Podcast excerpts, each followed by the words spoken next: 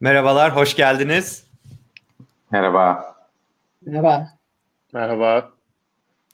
Ee, öncelikle ben bir kısa bir tanıtım yapayım isterseniz. Ee, bu seansta e, özellikle kurumsal firmalara yazılım satan ve hani bunun ihracatında yapan firmaları e, bir araya getirdik. E, ben e, Aytül Hanım'dan başlayayım. E, Aytül hocamız aynı zamanda Boğaziçi'nden de e, e, profesör. E, kendisi Vispera'nın kurucu ortağı. Vispera e, daha çok e, mağazacılık sektöründe e, e, bu e, işte rekabet ve aynı zamanda ürünlerin yerleşimiyle ilgili e, aslında e, analizleri kolaylaştıran bir ürün sunuyor. E, Alper Memiş e, Picus Security'nin e, kurucu ortağı ve CEO'su. E, Picus Security'de siber güvenlik yazılımları geliştiriyor ve hani dünyanın birçok ülkesindeki e, firmalara bunu sağlıyor. E, Hüseyin Nalbantoğlu Ekmob'un e, büyümeden sorumlu e, kurucu ortağı. E, Ekmob'da aslında e, ekiplerin mobilitesini kolaylaştırıyor diyebiliriz. Buna yönelik yazılımlar üretiyor. Özellikle saha ekiplerinin işlerini kolaylaştıran yazılımlar üretiyor. Zaten kendilerinden de daha detaylı bunları dinleyeceğiz. E, ben e, Aytül Hocam sizle başlamak istiyorum. E, öncelikle hani sizi bir kısaca tanıyabilir miyiz?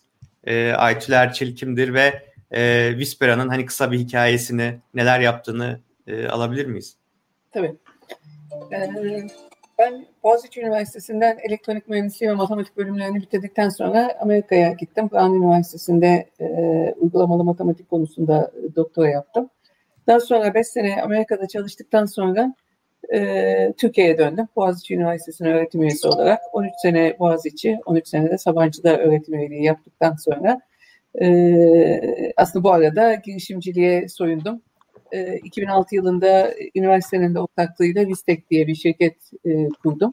E, görüntü işleme teknolojilerinin e, üretim otomasyonuna uygulamaları. E, o şirketi 2013 yılında Alman Vision şirketine e, sattım.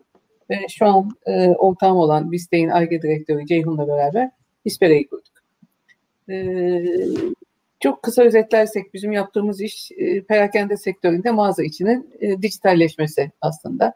İşte çok çeşitli sorunlar var. Out of stock dediğimiz ürün rafta yoksa satılamıyor. Ki bu dünyada 1 trilyon dolarlık ciro kaybına sebep oluyor her yıl. E, sadece pandemiden dolayı 500 milyarın üstünde bir e, stock ciro kaybı oluşmuş son e, aylar mertebesinde. Bunun dışında işte doğru e, fiyat etiketi doğru ürünün önünde mi, e, promosyon uygulanıyor mu ve mağaza içindeki e, işlemlerin doğru yapıldığının denetimini ve verimliliğin artışını sağlıyoruz. Şu an 18 ülkeye ihracat yapıyoruz. E, bunlar içinde Almanya, İsrail, Amerika, işte Brezilya, e, Polonya e, vesaire e, birçok ülke var. E, çok özetle yaptığımız böyle ve büyük firmalarda çalışıyoruz. İşte Coca-Cola, Unilever, Philip Morris, Danone, BAT. Bir yandan da perakendecilerle Carrefour gibi, Lidl gibi, Netto gibi bu şekilde özetleyebilirim. Çok teşekkür ederim. E, Alper senle devam edebilir miyiz? E, Pikus'tan ve yani kendinden bahsedebilirsen. Tabii. Öncelikle teşekkürler Çağrı organizasyon için. Herkesi buradan selamlıyoruz. Ee, sen de konuşmanın başında söyledin. Zor zamanlar. Umarız herkes sağlıklıdır. Herhalde şu an başka bir şey konuşamadığımız bir dönemi yaşıyoruz. Biraz da zaten konferansın başında Covid dönemindeki konulardan bahsediyor olacağız. Alper Memiş ben. Pikus'un kurucu ortaklarından bir tanesiyim. Yaklaşık 20 yıllık e, iş tecrübem var. E, kamu sektöründe çalıştım. Özel holdinglerde çalıştım. Benim daha çok iş tecrübem aslında finans, iş geliştirme ve hazine yönetimine yönelik. E, ODTÜ matematik mezunuyum. Daha sonra bir Amerika'da iki sene e, Boston'da işletme master'ı yapma şansı buldum. E, Volkan'la da hani kurucu ortaklarımızdan biri ODTÜ matematikten aslında tanışıyoruz. Benim açımdan da tabii siber güvenliğe ve teknolojiye geçiş, finans ve iş geliştirmeden sonra ilginç ve challenging bir iş, e, aslında durum oldukça da heyecanlı. Ee, şimdi biz Pix olarak ne yapıyoruz? Ee, aslında kurumların siber tehditlere karşı ne kadar hazır olduğunu test eden bir otomasyon yazılımımız var. Bu kurumların ortamında 7-24 sürekli bir şekilde çalışıp açıklıkları aslında raporluyor. E, sadece açık tarafıyla kalmıyoruz. Bunun yanı sıra bu açıklıklar ekseninde aslında kurumlara reçete önerilerimiz var. Onların hem engelleme hem de tespit seviyelerindeki kullandığı teknolojileri daha iyi leverage etmelerine olanak sağlamaya çalışıyoruz. E, yaklaşık 100 kişilik bir ekibimiz var. E, biz de e, Bispera gibi 20'ye yakın ülke ihracat yapıyoruz. E, yaklaşık 250'ye yakın, 200-250 arasında kurumsal müşteriyle çalışıyoruz. Bu müşterilerin yarısı yurt dışında. E, hangi pazarlarda aktifiz? Avrupa pazarlarında daha çok aktifiz. İngiltere, İtalya, Almanya, İspanya gibi. E, bunun yanı sıra işte Orta Doğu'daki pazarlara, Asya'da Filipinler, Singapur, Japonya gibi pazarlara, Amerika'da da, Latin Amerika'da da Brezilya ve Meksika gibi pazarlara ihracatımız var.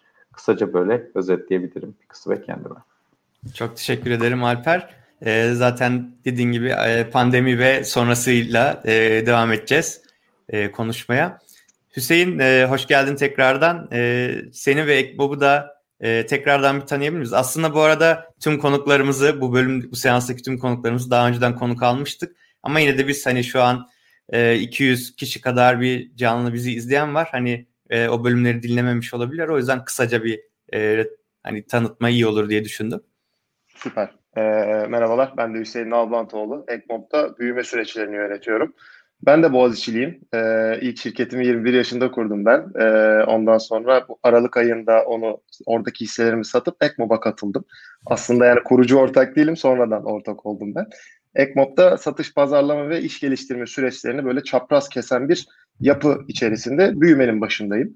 Ee, Ekmob sağ satış ekipleri için geliştirilmiş bir mobil uygulama. Biz buna Salesforce Automation diyoruz globalde. SFA diye geçiyor.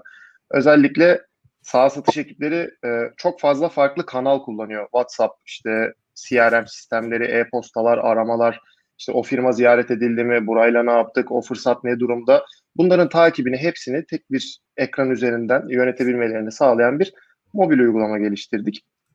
E, bugün 53 yani Türkiye artı 53 ülkeye hizmet veriyoruz. 400'ün üzerinde firmada 5000'e yakın e, satışçı Ekmop kullanıyor. E, bir teknopark şirketiyiz. Çok teşekkürler Hüseyin. Ee, şimdi pandemiden hani başlayalım diye konuşmuştuk. Ee, ilk olarak e, Aytül Hocam ben size e, sormak istiyorum. Çünkü perakende hani bu pandemide çok hızlı hareketlerin olduğu bir e, alandı. Çünkü yani işte şeyleri gördük gece yarıları böyle insanların elinde kolalar, çikolatalarla böyle marketleri taşırdığı dönemleri de gördük. Marketlerin bomboş kaldığı dönemleri de gördük. İşte e, tuvalet kağıdı stoklarının bittiği dönemleri de gördük. Hani e, çok gerçekten çok böyle çalkantılı, zorlu bir dönem olmuştur diye tahmin ediyorum. E, bir yandan da hani tabii yasaklardan dolayı mağazaya ziyaret oranında da hani düşüş olmuştur diye tahmin ediyorum. Hani mesela Türkiye'de özellikle e, şey e, e-ticaret inanılmaz arttı. Yani perakende e, şeylerinde bile AVM'lerin tepesinde bile e-ticaret firmalarının reklamlarını görmeye başladık. Hani böyle bir dönem geçirdik. E, sizin bu dönemde hani ürünlerinizin, hizmetlerinizin kullanımı ve yeni müşteriler edinmekte hani bir zorluk yaşadınız mı? Bir yavaşlama oldu mu sizin tarafta? Ve hani buna yönelik e, ne gibi hani yeni stratejiler veya yeni bir yönelme e, yaşadınız mı?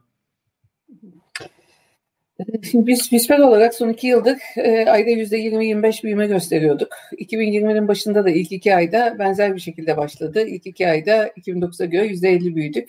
Ama sonra Covid e, gerçeği çıktı. E, aslında hiçbir projemiz iptal edilmedi bu dönemde ama müşterilerimizin bir kısmı saha operasyonlarını durdurduğu için bazı projeler e, belli bir süre donduruldu.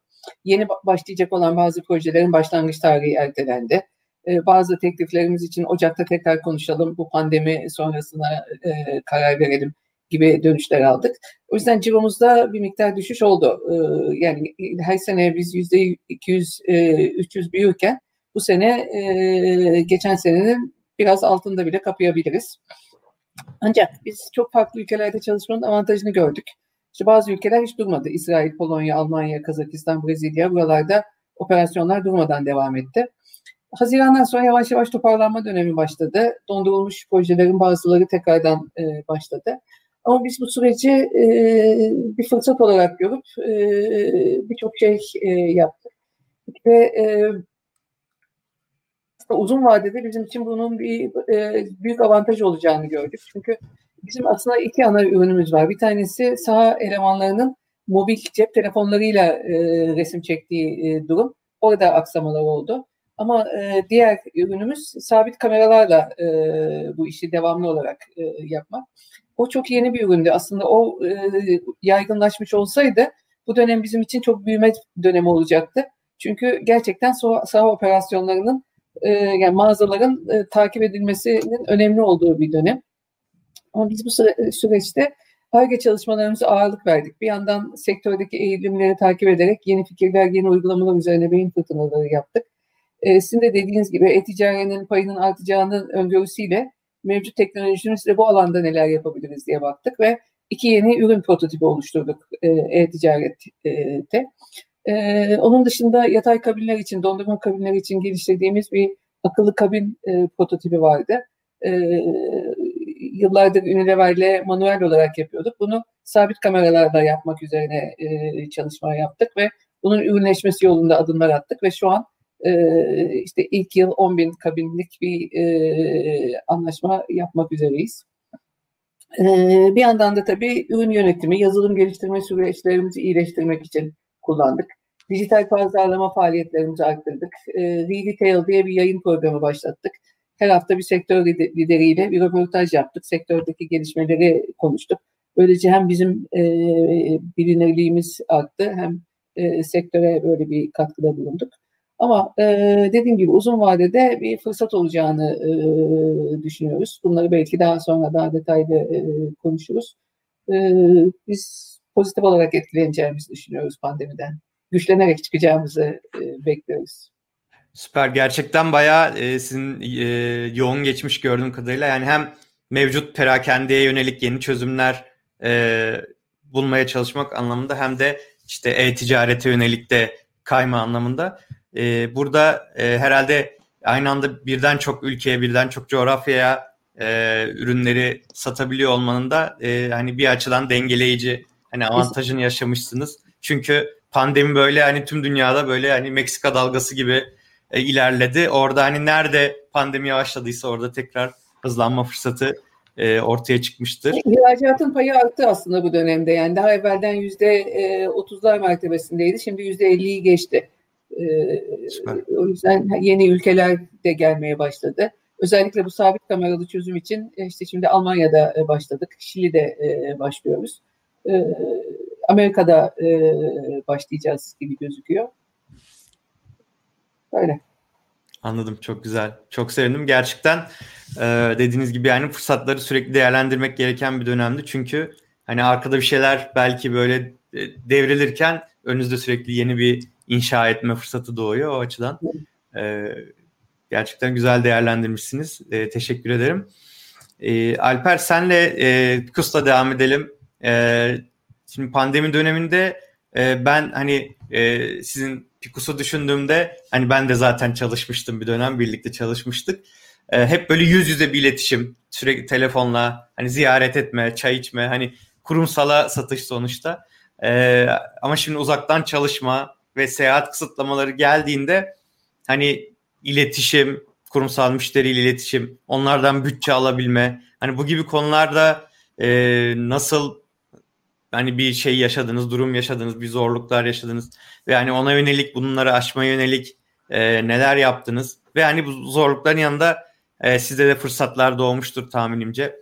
Hani mesela ilk aklımıza gelen, daha önce de konuşmuştuk bunu. Hani uzaktan çalışma ortaya çıkınca e, doğal olarak kurumsal firmaların binlerce çalışanı evlerine yayılıyor ve hani aslında o risk alanı, risk düzeyi genişliyor. Hani burada da e, farklı ürün alanlarına yönelik ya da işte ürünü genişletmeye yönelik fırsatlar doğabiliyor. Hani burada sizin e, stratejinizi ve hani müşteriye ulaşma yöntemlerinizi nasıl etkiledi? E, teşekkürler. E, şimdi aslında güzel özetledin. İlk olarak hani pazar fırsatı olarak aslında e, bir tarafta biz bu atak yüzeyinin aslında kurumların siber saldırılara uğrayabileceği yüzeyin arttığını gördük. İşte uzaktan çalışma, VPN'ler, istemci güvenliğinin çok daha önemli olması gibi konular aslında kurumlar açısından bir anlamda siber güvenlik e, ihtiyaçlarını arttırdı. Ama öte yandan aslında ne olursa olsun siz kurumsal süreçleri yürüt, yürüten firmalarla çalışıyorsunuz. Hani bu firmaların da e, bazen sektörel olabilir. Mesela biz havacılık endüstrisinde oldukça fazla müşterimiz vardı. Enerji sektöründe oldukça fazla müşterimiz vardı.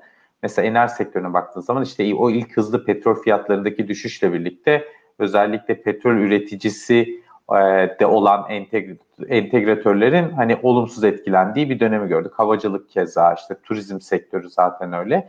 Yani bir yandan kurumların aslında siber güvenlik ihtiyaçları artarken bir yandan da kurumların doğal e, gelirlerindeki düşüşe bağlı olarak bütçelerinde kısıt gördük. Hani bu bu anlamda bizim açımızdan hani pazar fırsatı olarak nötr oldu diyebilirim pandemi ama e, ben Whisper örneğinde olduğu gibi bizim açımızdan aslında değişen pratiklerin elbette pandemi bitecek ama değişen çalışma pratiklerinin orta vadede siber güvenliği olumlu etkileyeceğini düşünüyoruz. Hani pazar fırsatı olarak biraz böyle nötr e, bir dönem geçti.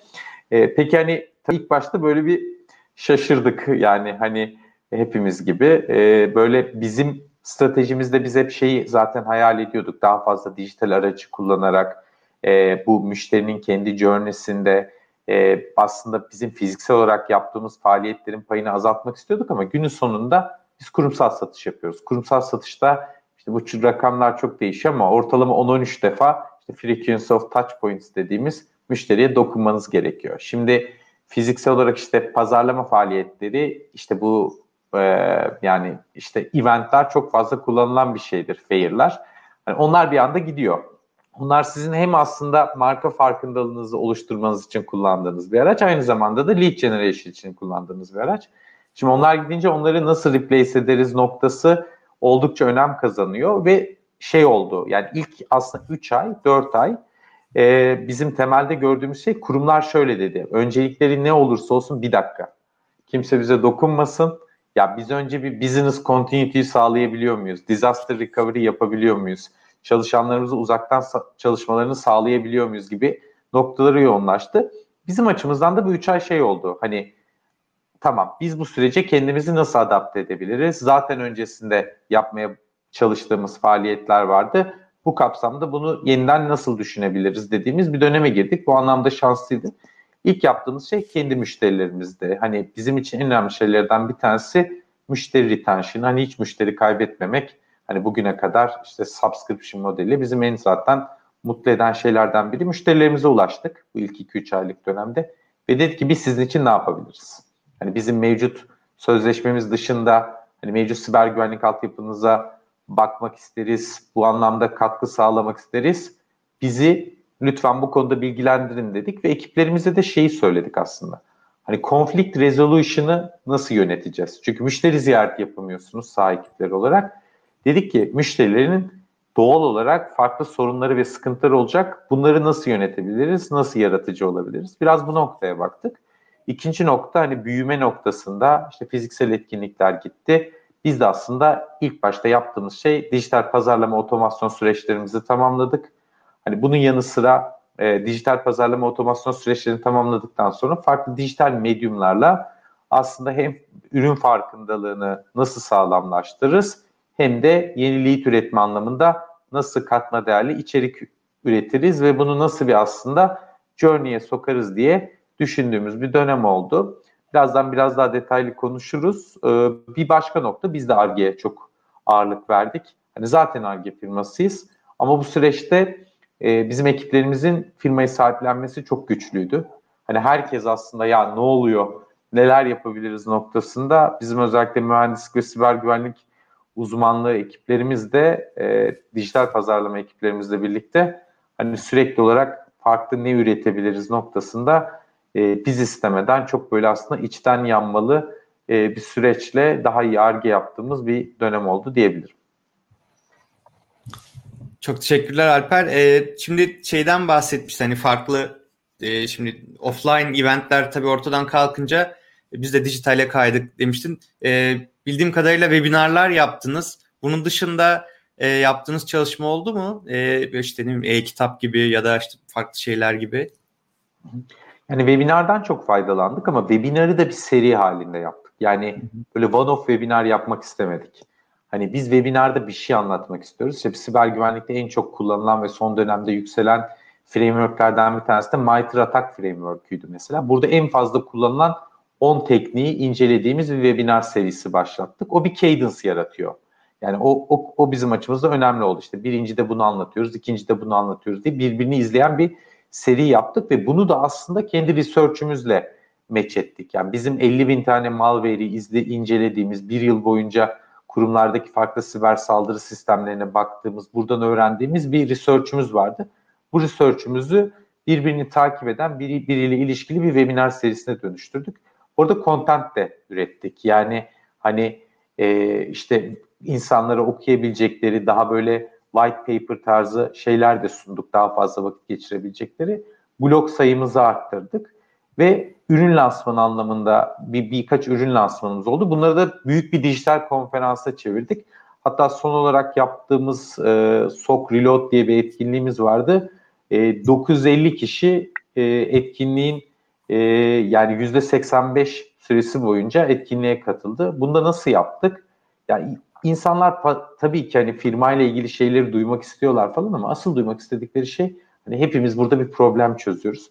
Bu problemin etrafında hani böyle çok iyi firmalardan çok iyi alan uzmanlarını getirip e, hani yaptığımız ve bu anlamda farkındalığı arttırdığımız e, birkaç etkinlikte oldu. Anladım süper.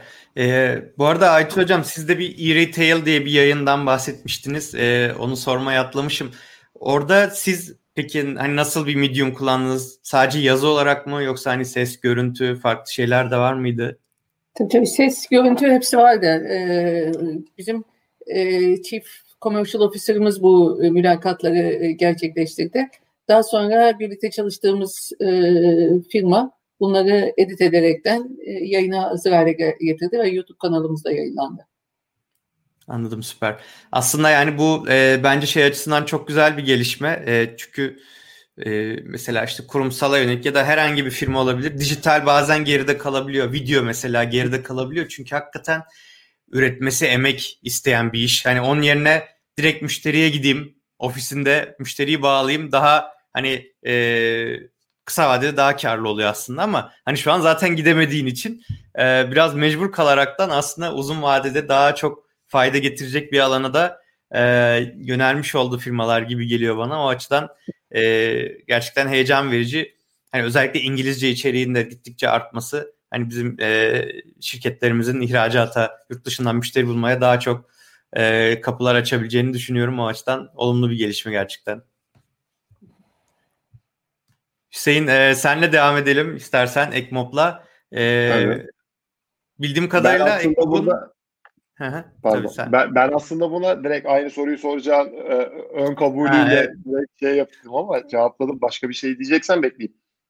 E aslında evet yani onu da soracağım tabii ama öncesinde şeyi ben e, hani sormak istiyorum. Bildiğim kadarıyla sizin e, yani çok böyle bir şey yaşamadınız, e, yavaşlama yaşamadınız pandemi döneminde. Çünkü farklı ihtiyaçlar doğdu. Saha ekipleri hani bir anda hepsi birden işten atılmıyor sonuçta. Farklı şekilde e, şirketlerine fayda sağlamaya devam ettiler.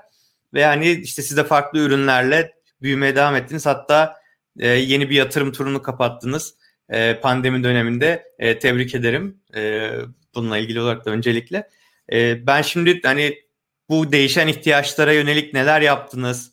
Hani büyümenin devam etmesine en önemli etken hangisi? Yaptığınız hangi çalışma oldu? Yani sence onu bir konuşup ondan sonra aynen yine farklı e, alanlarda, dijital e, alanda ürettiğiniz içerikleri onları da aynı şekilde soracağım.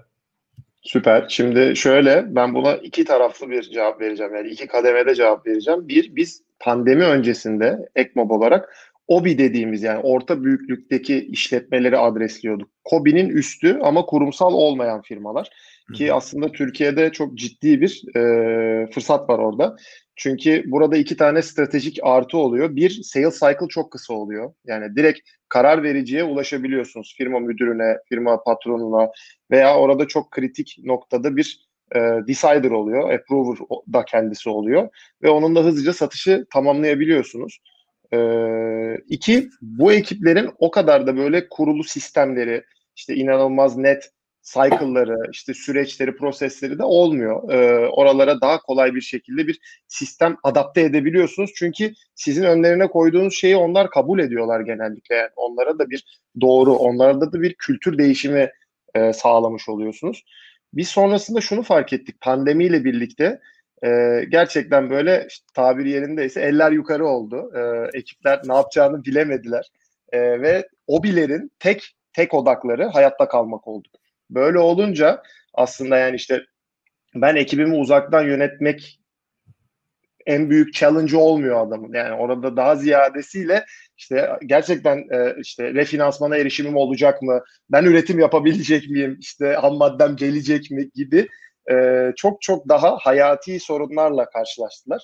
E, biz de orada dedik ki o zaman biz de enterprise'e gidelim. Madem böyle yani şimdi e, isim vermeyeyim ama çok büyük firmalar düşünün. 50 yıllık, 100 yıllık e, işte çok ciddi EBITDA'lara sahip, e, öz kaynak karşılığı çok yüksek firmalar var. Bunların batmayacağı çok kesin. İşten çıkarma da yapmayacaklar kısa vadede. inancı ve e, ön kabulüyle biz enterprise'ları adreslemeye başladık. Tabii bu bizim için çok e, uğraşlı bir süreç oldu. Çünkü e, enterprise'e gitmek, hadi bakayım ben enterprise satış yapacağım deyince yapabildiğiniz bir şey değil e, hem firmanın buna hazır olması hem de içerideki insan kaynağının buna hazır olması lazım. E, kurumsal satışın dinamikleri çok farklı.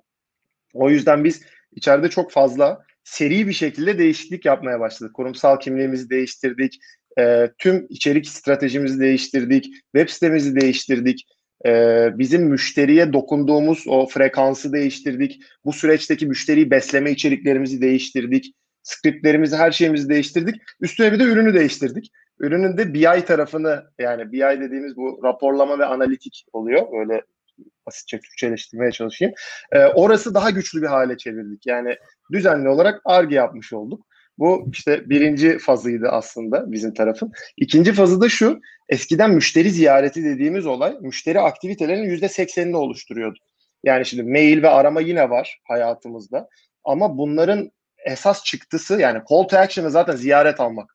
Biz birine outbound veya işte biriyle ilk iletişim kurduğumuz zaman görüşme almak üzere iletişim kuruyorduk. Şimdi o değişti. Artık daha ziyade satış yapmaya çalışan bir yapıya döndük. Ee, biz de gittik Ekmob'a hızlı bir şekilde IVR, Zoom, Zoom ve Teams entegrasyonu yaptık. Ne oldu bu sefer? Ben satış ekiplerinin ziyaretini takip ediyorken artık onun tüm aktivitelerini takip etmeye başladım. Müşteriyle yaptığı video konferansı, işte gerçekleştirdiği aramayı bunların hepsini yönetebildiği bir sistem haline getirdik. Bu da güzel oldu. Ee, nasıl güzel oldu? İşte senin de dediğin gibi bunların hepsini e, biz bir 8 aylık, 6 aylık böyle sıkıştırılmış bir süreç içerisinde yaptık. Sonrasında da işte geçen yıl aldığımızın 4 katı değerlemeyle bir yatırım kapatmış olduk. Süper. Ee, yani aslında siz bayağı hedeflediğiniz e, müşteri kitlesini değiştirmiş oldunuz. Yani bir yandan böyle e, ufak bir hani şey go to market şeyinizi de değiştirmiş olmuşsunuz tamamen hedefinizi. Bir yandan e, o billere de hitap etmeye devam ediyorsunuz sanırım ama değil mi? Yani orası yine devam ediyor. Tabii. E, sizin peki hani içerik olarak e, yine tabii offline eventler yapılamadığı için sizde ne, ne tarz e, hani işte içerik üretimi ya da webinar, etkinlik olsun e, ne tarz şeyler yaptınız? Şimdi burada bizim çok ilginç bir öğrenmemiz oldu. Onu paylaşmak istiyorum özellikle. Biz de tabii ki webinar yaptık. Webinar çok net bir şekilde çalıştı. Onu söyleyeyim. Hatta Alper Beylerin ekibinden bir e, çok sevdiğimiz bir mentorumuz var bizim. E, onun da yönlendirmeleri de çok oldu bize sağ olsun. E, biz webinarlardan çok güzel çıktı aldık. Fakat şunu fark ettik biz webinarları yaptıkça ve orada soru aldıkça ve işte sonrasındaki follow-up'larda işte blog yazılarımızda gelen e-postalarda gördük ki çok daha giriş seviye sorular vardı. Yani biz daha böyle ötesini bir adım iki adım ötesini konuşup işte şunu yapalım bunu yapalım bunları değerlendirelim hadi masaya yatıralım derken çok çok daha farklı e, istekler olduğuyla karşılaştık. Ve bu bizi aslında çok şaşırttı açık konuşmak gerekirse. Ve işte bir Ekmop 101 serisi işte satışın 101'i dediğimiz bir tarafa doğru gitmeye başladık. Ve burada işte e, ziyaretçi, katılımcı, işte soru sayılarımız inanılmaz bir şekilde arttı. E, ve buradan bir network efekt çıktı ortaya. Yani ciddi bir şekilde bizi paylaşmaya başladılar. Çünkü siz niş bir iş, niş bir içerik oluşturduğunuzda evet çok daha conversion rate yani dönüşüm oranı, satışa dönüşüm oranı çok daha yüksek oluyor.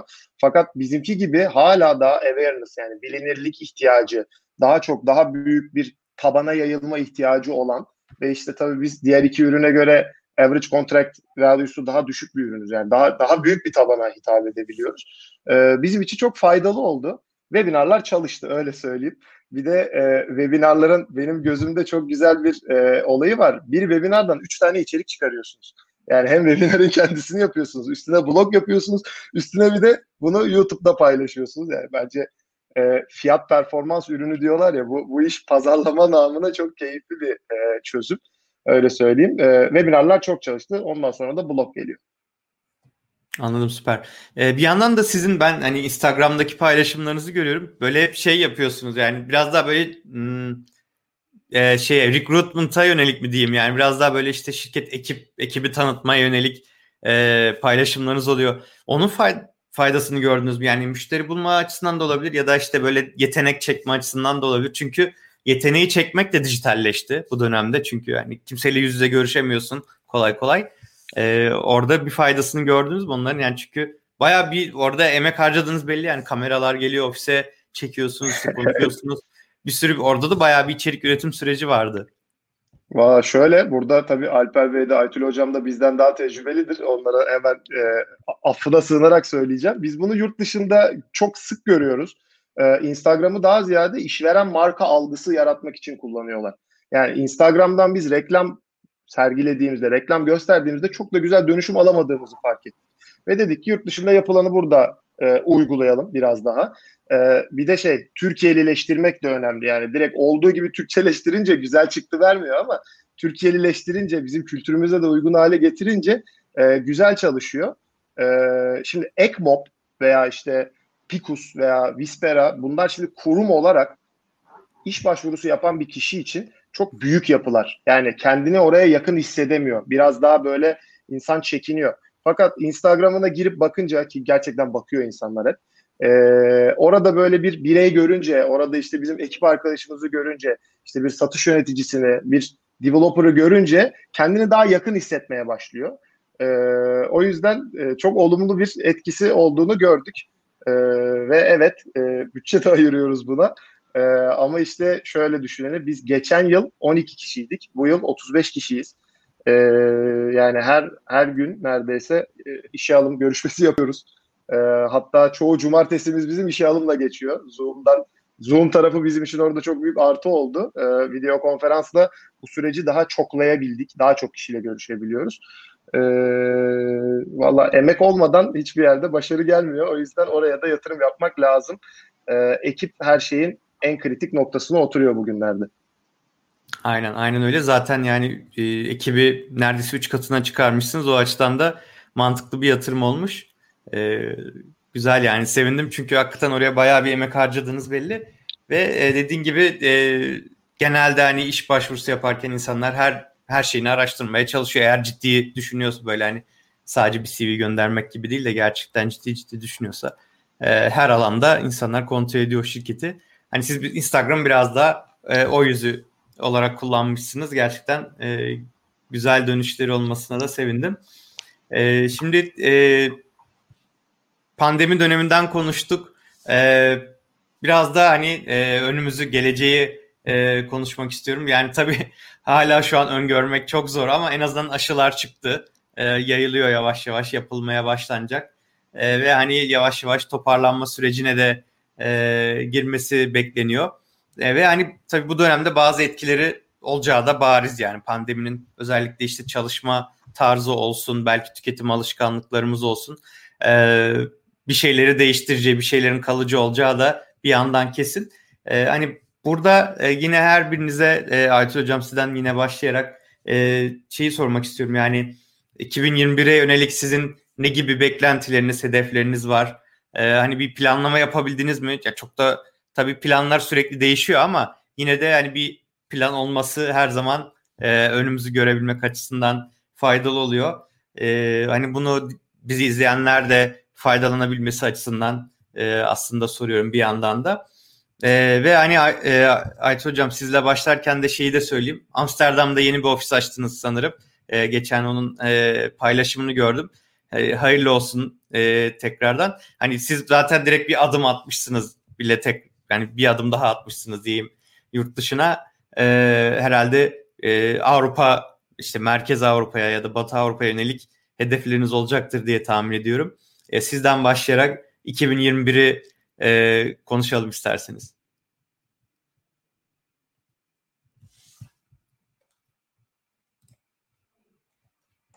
Hocam mute'dasınız.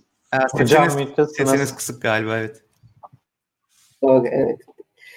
E, demin sizin de bahsettiğiniz gibi Covid döneminde en çok etkilenen sektörlerden biri perakende oldu. E, sektörün birçok dinamiği değişme sürecinde bu dönemde. E, rekabetin gittikçe arttığı ve tüketici davranışlarının da hızlı ve kalıcı olarak değiştiği bu günlerde e, geleneksel perakendenin hayatta kalması için her alanda dijitalleşme ve teknoloji uygulamalarının olmazsa olmaz olduğunu e, düşünüyorum. O yüzden de demin de dediğim gibi bu e, pandemi döneminin bize gelecek için bir fırsat yarattığını düşünüyorum. Bu dönemde e, bir takım dinamikler değişti. Mesela mağazadan sevkiyat, işte Bopis, Buy Online, Pick Up in Store, e, Click and Collect gibi uygulamalar arttı. E, bir yandan da perakende de e, bu küçük formatlara doğru bir yöneliş var. Yani büyük hipermarketler yerine daha küçük mağaza, e, mahalle arası e, mağazalar var ve bunların böyle büyük depoları yok. O yüzden de buralardan sevkiyat olacağı zaman veyahut da müşteri e, click and collect uygulaması yapacağı e, zaman mağazada ne olup bittiğini her an biliyor olması lazım. Yani mağazanın e, gerçek zamanlı e, stoğunu takip edebiliyor olması lazım. E, eğer bunu yapamazsa işte aşırı satış yapma, e, satış kaybetme e, veya sevkiyat ücretlerine maruz olma riski e, var. Bunu bu dönemde çok ciddi olarak yaşadık. Yani defalarca e, bizim e, sipariş verdiğimiz ürün için e, siparişi aldılar aradan bir gün geçtikten sonra e, e, bunu yapamıyoruz, gönderemiyoruz e, dediler. Teslim edemediler. E, o yüzden e, bizim e, bu sabit kameralı uygulamamızın e, çok daha gelişeceğini düşünüyoruz ki bunu görmeye de başladık. E, dediğim gibi Almanya'da, Şili'de, e, Amerika'da bu tür bu konularda talepler gelmeye başladı. E, şimdi geleceğe yönelik olarak e, biz e, dediğiniz gibi Hollanda'da bir ofis açtık. Önümüzdeki sene Amerika'da bir ofis açmayı e, düşünüyoruz. E, Amerika'da çok büyük bir e, retail sektörüne hizmet veren e, çok çok büyük bir e, kuruluşla bir e, işbirliği e, konuşuyoruz şu an. E, onlarla birlikte Amerika pazarına e, hizmet vermeye e, başlamayı konuşuyoruz. E, bir yandan partnerliklerimizi arttırıyoruz. İşte Güney Amerika'da geliyor. Şimdi e, daha doğrusu onlar bizi e, buldu. E, şimdi Filipinler'den bir yine bir talep geldi. Yani bu partnerler aracılığıyla dünyaya yayılmayı planlıyoruz. Avrupa ofisi, yani Avrupa özellikle bu sabit kameralı çözümler için Batı Avrupa ve Amerika en gelişmiş pazarlar. O yüzden o bölgelere daha fazla odaklanmak istiyoruz. Buna yönelik çalışmalara başlıyoruz. Bu sene içinde biz sene başında bir yatırım turu kapatmıştık. E, Koç Holding'den ve Inventram'dan yatırım almıştık. Tam zamanında gelmiş aslında pandemi öncesi e, iyi oldu. Önümüzdeki senede e, aslında yurt dışından e, ağırlıklı olarak Amerika'dan bir yatırım almak istiyoruz. Önümüzdeki senenin ikinci döneminde. Bu daha çok Amerika ofisinin açılması, büyümesi, ee, biz de e, beş kişiyle kurmuştuk e, şirketi. İlk başta e, beş kişi vardı. Şimdi yüz kişiye çıktık. E, o yüzden yani bu pandemi döneminde bu sene içinde neredeyse iki katına çıkmışız. Geçen sene 50 kişiden bu sene 100 kişiye çıkmışız. Yani pandemide aslında cirolar azalmasına rağmen biz yatırımlarımızı durdurmadık. Tam aksine hızlandırdık. E, çünkü geleceğe hazırlanıyoruz. E, önümüzdeki sene planlarımızda da aslında yine e, iki katına çıkmayı planlıyoruz. E, ciddi bir organizasyon yapısı e, çalıştık. Nerelere gitmek istiyoruz 2021'de, 2022'de. Ve 2021 sonunda da yine 200 kişilere çıkmayı planlıyoruz. Umarım bu hedeflerimiz gerçekleşir. Evet, umarım gerçekten Amerika bayağı heyecanlı e, olabilir çünkü gerçekten e, perakende sektörünün çok büyük olduğu bir ülke ve yatırımın da daha e, yüksek miktarlarda bulunabildiği bir ülke. Umarım e, hani planladığınız şekilde e, adımlar atıp e, hani batıya doğru açılmanız daha da hızlanır. Çok teşekkür ederim Aytül Hocam. E, Alper sizle e, Pikus'la e, devam edelim istersen. 2021'de e, Pikus'un ne gibi hedefleri var? Özellikle ihracata yönelik yurt dışından müşteri e, farklı alan şekilde müşteri bulmaya yönelik. Hı hı. Ee, biz bu sene biraz daha böyle e, odaklı bazı pazarlara yönelmiştik. Hani ihracatımızın yaptığımız ülke sayısı arttı. İşte ilk defa Japonya'dan işte sipariş aldık. E, ondan sonra Singapur'dan aldık falan ama hani bizim asıl ana odağımız bu seneye başlarken İngiltere işte ekseninde yani Güney Avrupa ve Kuzey Avrupa olarak düşündüğümüz iki pazarda İtalya merkezli Güney Avrupa, İngiltere merkezli Kuzey Avrupa. Biraz daha o tarafta yatırımlarımızı arttırmak istiyoruz. Çünkü aslında hani bizde şey çok önemli. Hani kurumsal satış yaparken işte biz ona beachhead customer diyoruz, referral customer diyoruz. Yani sizi kullanmaya başlayan müşterilerin oluyor olması ve bunun aslında insanların konuşmaya başlıyor olması, sizin referans gösterebileceğiniz müşterilerin oluşuyor olması çok önemli. Ee, bir de bizde hani dikey olarak da işte finans, telekom gibi dikeyler daha ön plana çıkan dikeyler. Yine yani dikey ve ülke odaklı biraz daha o ülkelere daha fazla fokus olmak istediğimiz bir döneme giriyoruz.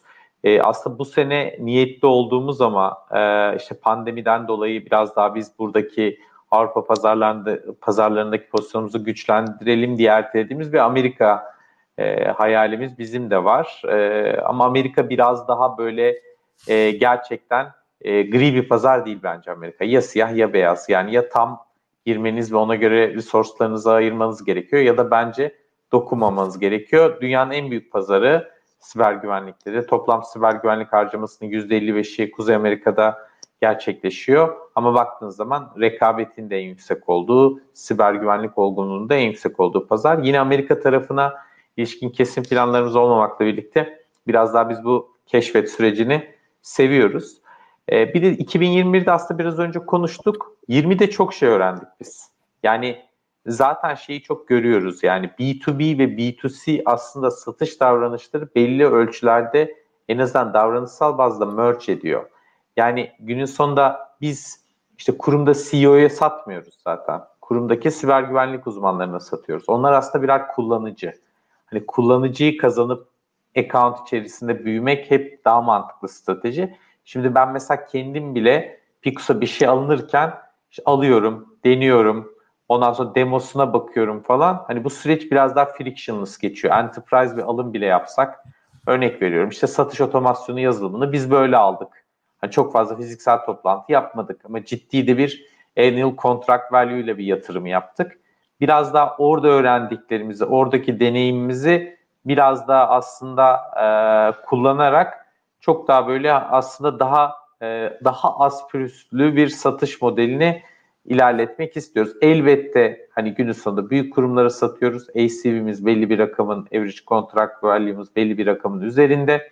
Sağ ekiplerimiz bir noktada devreye giriyor olacaklar.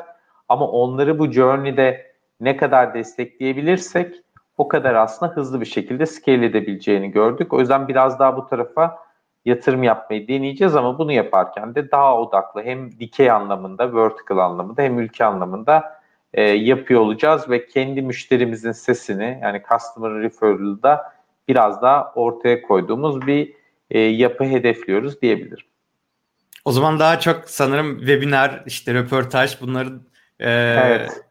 daha çok göreceğiz sizde. Çünkü hani kullanıcıya hedefleyecekseniz e, bu alandan gitmek sanırım daha e, makul olan. Çünkü birebir son kullanıcıların her birine ulaşmak çok daha maliyetli ama e, onun aradığı, işte problem yaşadığı, sıkıntı yaşadığı alanlarda e, yayınlar yapmak, işte webinar olabilir, white paper olabilir, blog olabilir. Bunlar e, daha çok çekebilir o açıdan. E, evet, e, yani mantıklı bir strateji hakikaten çünkü ihtiyacı orada e, bunun benim bu ürüne ihtiyacım var dedirtebilirseniz son kullanıcıya o da bir şekilde karar vericiye doğru e, çıkartabilir. E, hani zaten hani e, diyelim ki pandemi geçtiğinde offline eventlerinde şey arttıkça üst taraftan da e, şey daha çok artacak. Erişim hani bu sayede iki taraflı bir e, erişiminiz olmuş olacak. E, çok teşekkürler Alper. E, bu arada e, bir soru gelmiş. Onunla ben e, yani e, tüm konuklarıma hızlıca sorayım. E, belki tek hani tek bir üç tane en fazla öne çıkan şeyi söyleyebilirsiniz. E, Ahmet Bey sormuş. Bir kişiyi ekibinize dahil ederken nelere dikkat ediyorsunuz? Yani bu her startupta önemli bir konu. O yüzden e, hazır böyle bir soru gelmişken Alper senden başlayıp sonra tekrar e, Aytül hocama döneriz. E, yani böyle birkaç ana başlık e, iletebilirseniz süper olur. Hı hı. Yani bizim için en önemli iki konu kültürel uyum ve hani yüksek büyüme ortamına karşı olan aslında kişinin direnci diyelim. Yani kurumsal yapılardan çok farklı. Ben de kurumsal yapılardan geldim ama hani girişim şirketlerinde birçok şeyi sizi böyle birçok departman yok. Yani çok cross functional bir şekilde tabiri caizse ellerinizi kirleterek bazı şeylere girebiliyor olmanız lazım. Sıfırdan yüze hızlı çıkıyor olabilmeniz lazım. Bu önemli. İşte bu aynı zamanda kültürel uyumu da getiriyor. Biz tecrübeden ziyade üçüncü bir nokta olarak da açlığa bakıyoruz. Yani ne ne başarmak istiyor? Bizi nasıl konumlandırıyor?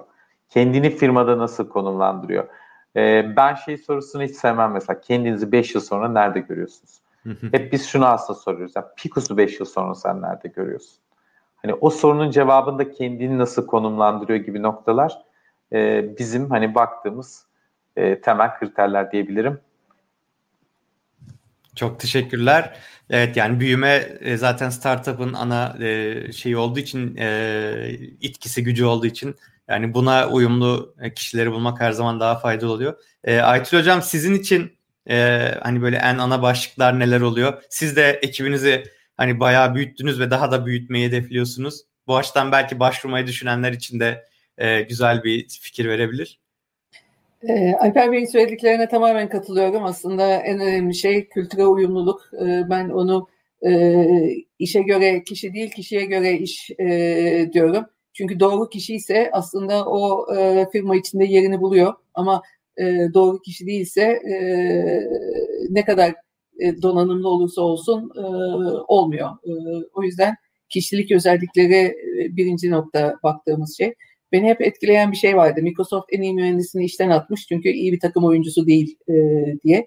Yani bunu gerçekten görüyoruz. Çünkü bireysel başarılar değil, e, grup olarak takım başarıları e, şirketi bir yerden bir yere götürebiliyor. O yüzden de e, iyi bir takım oyuncusu olması e, olmazsa olmaz. Tabii biz teknolojik bir iş yapıyoruz. O yüzden de özellikle belirli pozisyonlarda e, teknolojik birikimi veya merakı öğrenmeye açık olması bunlar bizim için çok önemli. E, ama dediğim gibi en önemli şey e, şirket kültürüne uyması ve şirketle birlikte şirketi kendi şirketi gibi hissetmesi. E, zaten aslında bir stock option veriyoruz e, belirli e, arkadaşlara. E, o hissiyatı da e, koruması önemli. Çok teşekkürler. Ee, Hüseyin senden de e, alalım. Sonra 2021 ile ilgili sorumu da soracağım. Hazır bu konuya girmişken. Zaten Instagram'da sizin hani şirketi böyle kültürel olarak tanıttığınızdan bahsetmiştik. Bence şöyle çok kritik bir nokta var. Ee, şimdi zaten kabul yani herkesin destekleyeceği ve kesinlikle hepimizin yaşadığı bir sorundur bu. Ee, ben proaktif tutuma çok önem veriyorum. Yani kişinin görüşmeye gelmeden önce gerçekten firmayı incelemesini çok çok elzem olduğuna inanıyorum. Ve zaten birisi bunu yapıyorsa geldiğinde de gerçekten olağanüstü bir başarı veya bir şey yani iki, geldiği gibi hemen ilk haftadan olmasa da birinci ay, ikinci ay içerisinde hemen masaya bir şeyler getirmeye başlıyor o kişi. Çünkü o zaten araştıran bir kişi. Yani her yere başvurabilir birisi. Yani işsizliğin ne olduğunu biliyoruz ama e, nasıl bir dert olduğunu da çok iyi biliyoruz. Hele ki bugünlerde.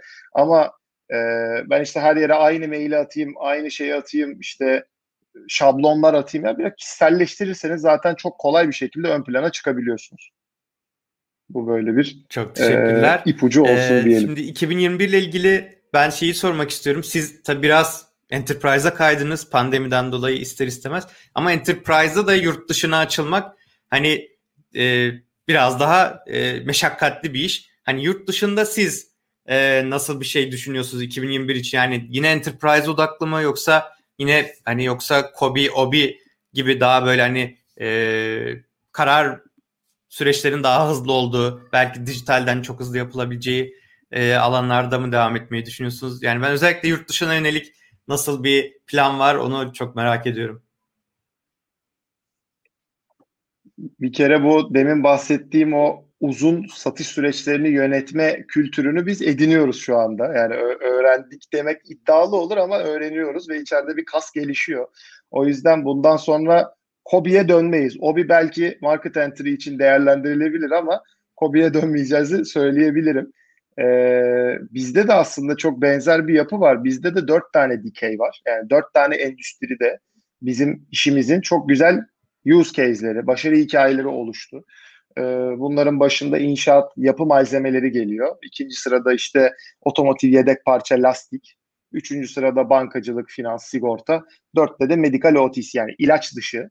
Ee, bunların hepsine baktığınızda aslında ortak noktaları bir bayi üzerinden satış yapmaları. Yani satış noktasını ziyaret gerçekleştiren işte nalburda ürün satan e, boya firması gibi böyle düşünün yani aslında size satışı nalbur yapıyor.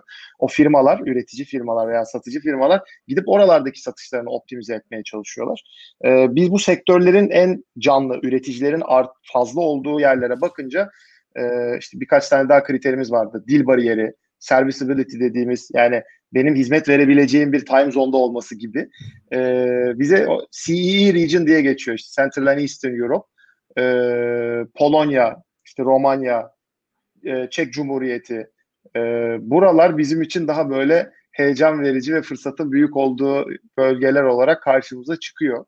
E, burada da bayi kanalıyla büyümeye gayret ediyoruz biz. Çünkü e, bizim ürünümüz gereği bir tutundurma süreci, bir eğitim, bir kurulum, en başta bir onboarding süreci olması gerekiyor. E, burada da bize bir lokal partner karşı tarafta bir güven elementi oluşturuyor. Yani bunun biz çok net bir şekilde karşılığını gördük. Biz bugün Gana'da e, bir bayimizle e, işte yedinci satışımızı yaptık dün.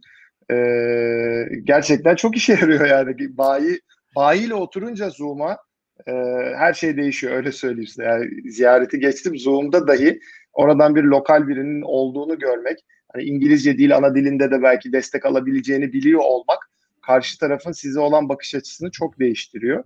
Bizim niyetimiz e, bayilerimizi arttırmak, doğru bayiler edinmek. E, bu şekilde.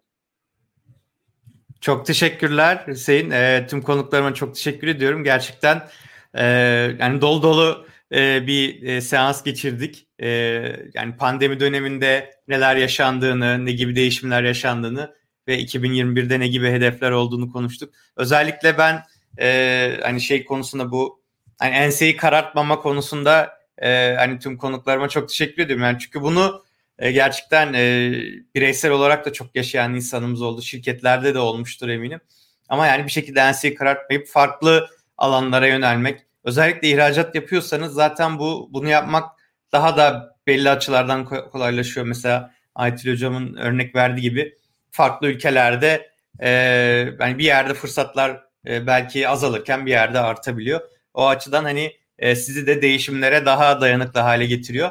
E, hani 21. yüzyılda e, belli ki değişimlerin bol olacağı bir yıl, şey e, yüzyıl olacak. O yüzden e, değişime her zaman e, açık olmak açısından da hani e, sürekli farklı alternatifleri denemek, işte farklı dikeyler olabilir, farklı müşteri e, kitleleri olabilir. Bunları denemek her zaman faydalı olacak. Çok teşekkür ediyorum tekrardan e, konuk olduğunuz için. E, bizlere e, zaman ayırdığınız için. Umarım izleyenler de e, beğenmişlerdir. Yine yorumlar, sorular olursa yazabilirsiniz. Biz iletiriz konuklarımıza. Tekrardan çok teşekkürler.